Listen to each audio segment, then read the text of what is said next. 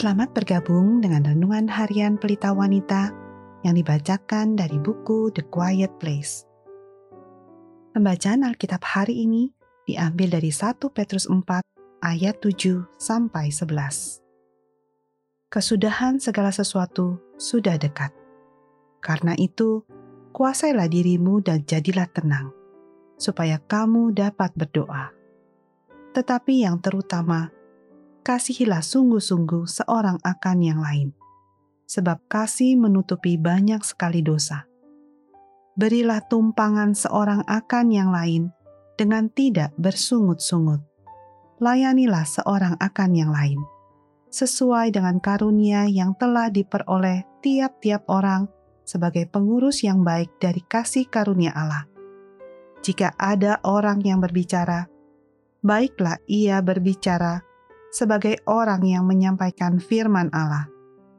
Jika ada orang yang melayani, baiklah ia melakukannya dengan kekuatan yang dianugerahkan Allah, supaya Allah dimuliakan dalam segala sesuatu karena Yesus Kristus. Ialah yang empunya kemuliaan dan kuasa sampai selama-lamanya. Amin. Ayat kunci hari ini adalah dari 1 Petrus 4 ayat 9. Berilah tumpangan seorang akan yang lain dengan tidak bersungut-sungut. Mengundang orang ke rumah.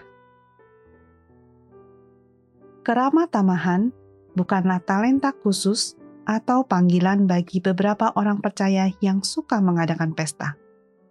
Ini bukan soal menjamu tamu, juga tidak dibutuhkan rumah mewah, anggaran besar, atau meja yang dipenuhi aneka kuliner.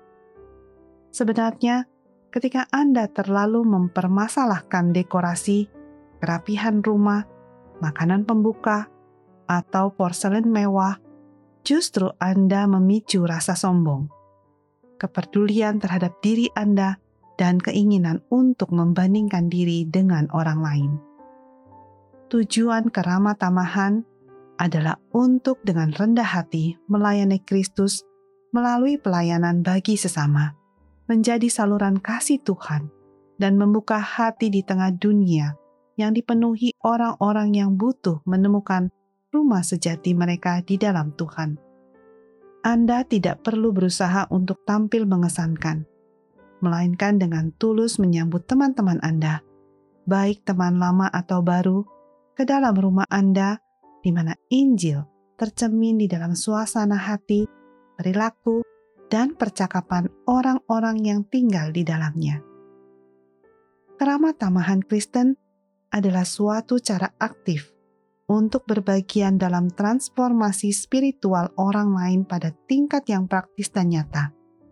Ikut serta bersama Tuhan dalam mencucurkan kasih karunia bagi mereka terlepas dari seberapapun tingkat pendapatan atau keahlian memasak Anda, ini adalah sebuah mandat yang mengalir dari orang-orang yang sudah menjadi penerima kasih karunia Tuhan dan yang telah diundang untuk berpesta dan hidup kekal di rumah yang Kristus persiapkan bagi kita. Mengundang orang ke rumah Anda untuk makan ala kadarnya, secangkir kopi, atau hanya untuk semangkok popcorn diiringi dengan percakapan, doa, dan kasih adalah untuk mengingat apa sebenarnya fungsi rumah Anda. Bukan tempat untuk menimbun barang, melainkan sebagai alat yang diberikan Tuhan untuk melayani, untuk memupuk kehidupan, dan berbagi kasih karunia. Sebagai penutup, mari kita renungkan pernyataan ini.